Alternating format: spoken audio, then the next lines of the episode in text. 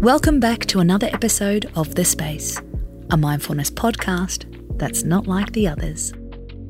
I'm your host, Casey Donovan, together with Amy Molloy. Every Friday, we explore ways to celebrate your week and get you in a good mood for the weekend. Can you buy happiness?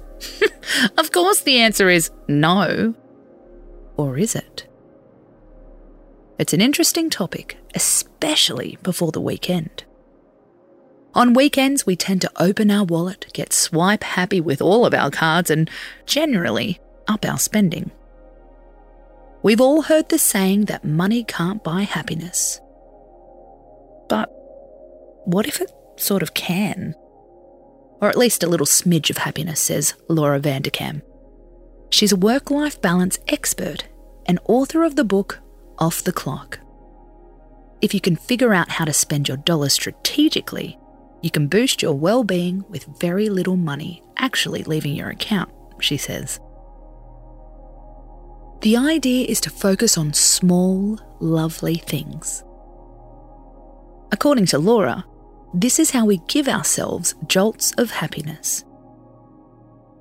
Here's how we can put it into practice.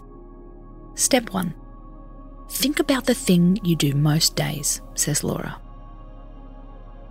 We are creatures of habit and tend to do the same stuff over and over. So make a list of all the normal things you do every day. Stuff like make a coffee, have a shower, drive to work, do your work, take a toilet break. Think about whether any of these activities could be transformed with a little extra capital says Laura. It's not about spending all of your savings, but splurging just a little. Buy a luxurious $30 bottle of shampoo. Invest in some fluffier towels.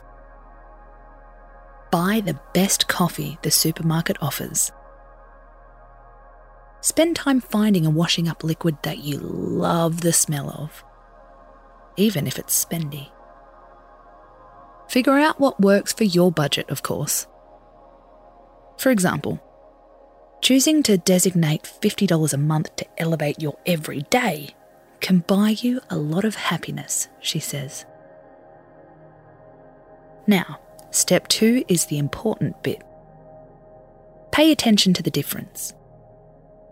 There's no point spending extra money if you rush over the experience and don't even notice it.